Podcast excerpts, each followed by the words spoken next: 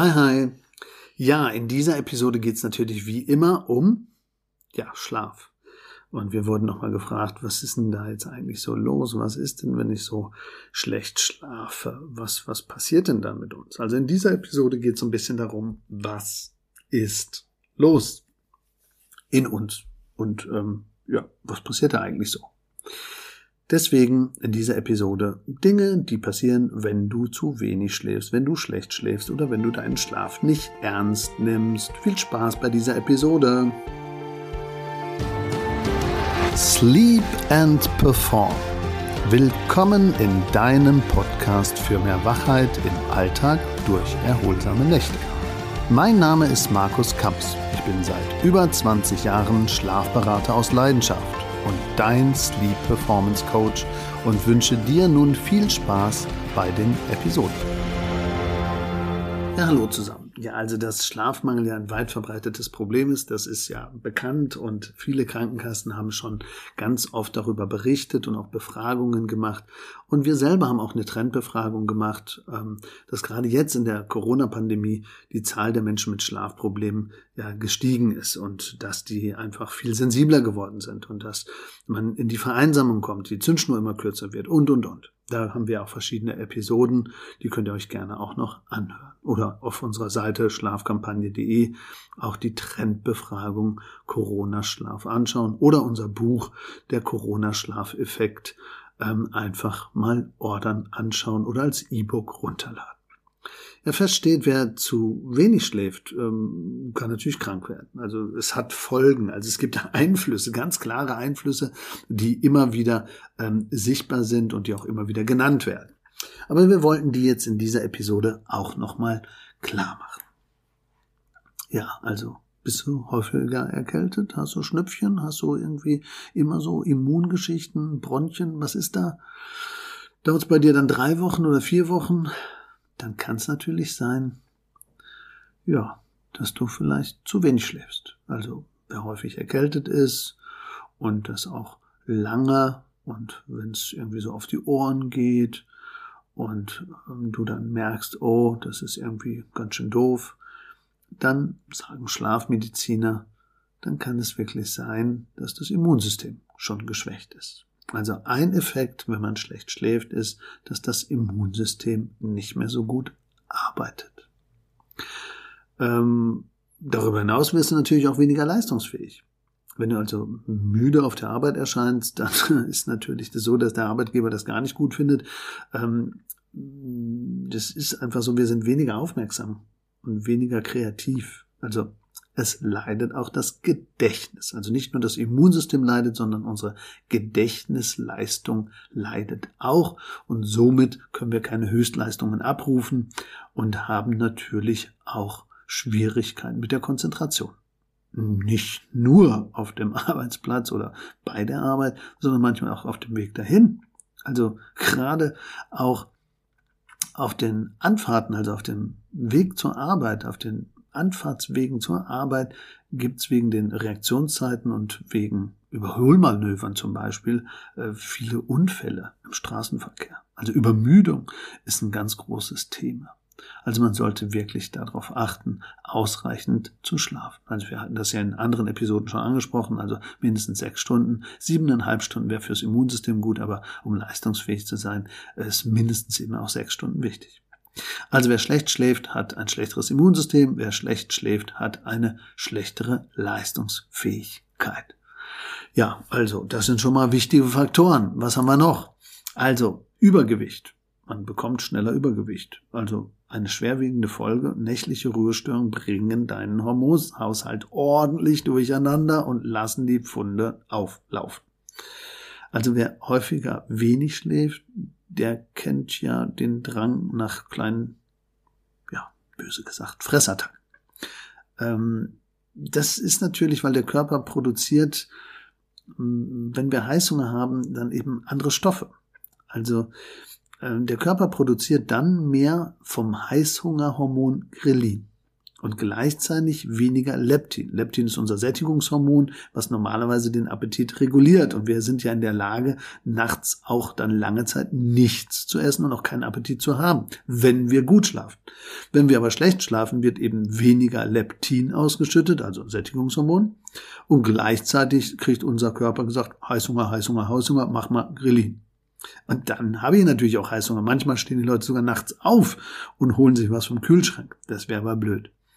Aber man kann ganz klar sagen, Gewichtszunahme durch schlechten Schlaf.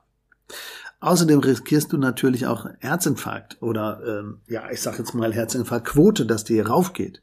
Also wenn du schlecht schläfst, hast du natürlich auch, wie zahlreiche Studien belegen, vielleicht Probleme im Herz-Kreislauf-System.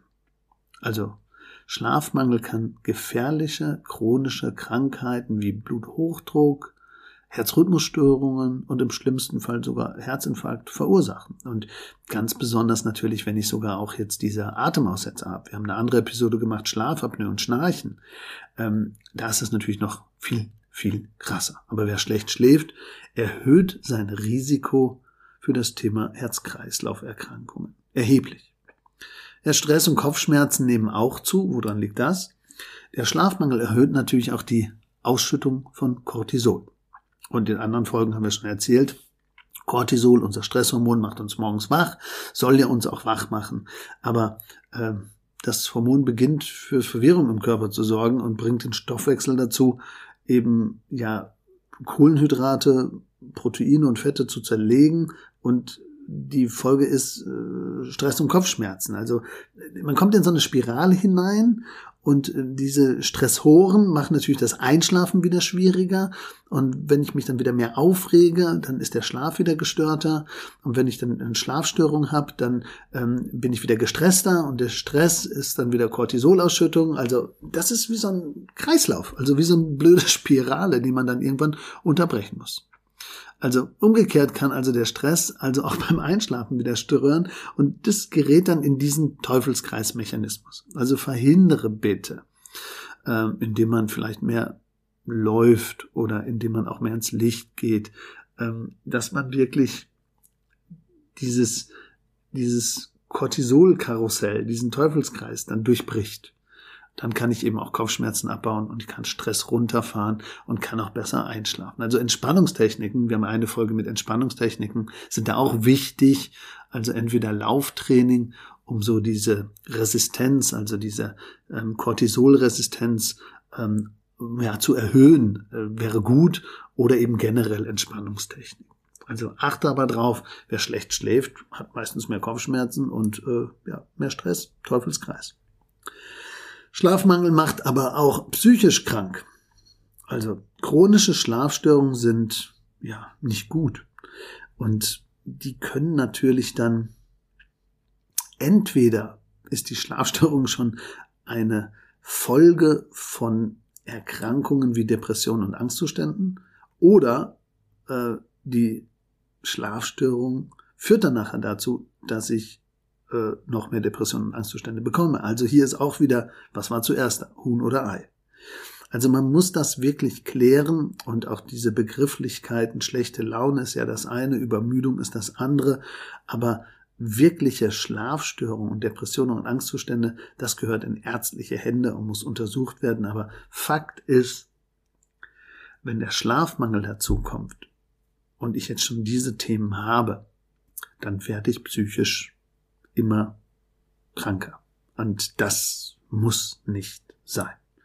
Gleichzeitig erhöhen wir auch noch das Diabetesrisiko, ähm, denn wenn ich zu wenig schlafe, man weiß, der äh, Zuckerkrankheit, äh, Diabetes ist wirklich eine gefährliche Folge vom Schlafmangel. Und im äh, Lancet Diabetes da wurde so ein Zusammenhang in der Studie bewiesen mit der Stoffwechselrate und mit der Stoffwechselerkrankung. Also da gab es wirklich einen ganz klaren Zusammenhang. Äh, Langschläfer sind natürlich auch gefährdet, aber eben Kurzschläfer, die zu wenig schlafen, eben auch. Also man hat so Versuche gemacht mit Schlafentzug und deswegen ist gerade für die Leute, die mit Diabetes zu tun haben, zu lang schlafen nix, aber zu kurz schlafen eben auch nicht. Also sechs bis acht Stunden wäre sicherlich gut. Aber wenn ich natürlich unter sechs Stunden schlafe oder eben über acht, das wäre nicht vorteilhaft. Ja, Muskelaufbau und Testosteron, also Männlichkeit und Muskeln, werden auch schlechter, wenn ich schlecht schlafe. Und ähm, deswegen kann man einfach zusammenfassen, ähm, das will ja keiner. Also Testosteron brauchen wir. Männlichkeit, Schlafhormon ist natürlich das eine, aber Testosteron als Männerhormon sozusagen oder ähm, wie Sportler dann auch sagen, hey, ich brauche das doch, um auch insgesamt auch meinen Muskelaufbau zu regulieren. Das ist natürlich extrem wichtig. Wer seine Muskeln zum Wachsen zusehen möchte, muss abends ausreichend eben schlummern. Das ist eben erwiesen. Also der Körper bildet eben ja, nach einer schlaflosen Nacht deutlich weniger an Botenstoffen, äh, die wir eben dafür brauchen. Und deswegen ist eben ein gewisses Training gut. Ähm, aber um wirklich Muskelaufbau auch gut zu machen, brauche ich eben auch den erholsamen Schlaf. Was passiert noch, wenn ich schlecht schlafe? Ja, das Sterblichkeitsrisiko kann sich verändern. Also das ist auch wirklich jetzt erwiesen, statistisch erwiesen, ähm, wenn wir zu wenig Tiefschlaf haben, dann kann es eine verringerte Lebenserwartung geben. Und das hat vielleicht mit den anderen Punkten, wie oben schon benannt, Diabetes und ähm, wie praktisch Schlafmangel, psychische Erkrankungen und Stressoren auch alles zu tun.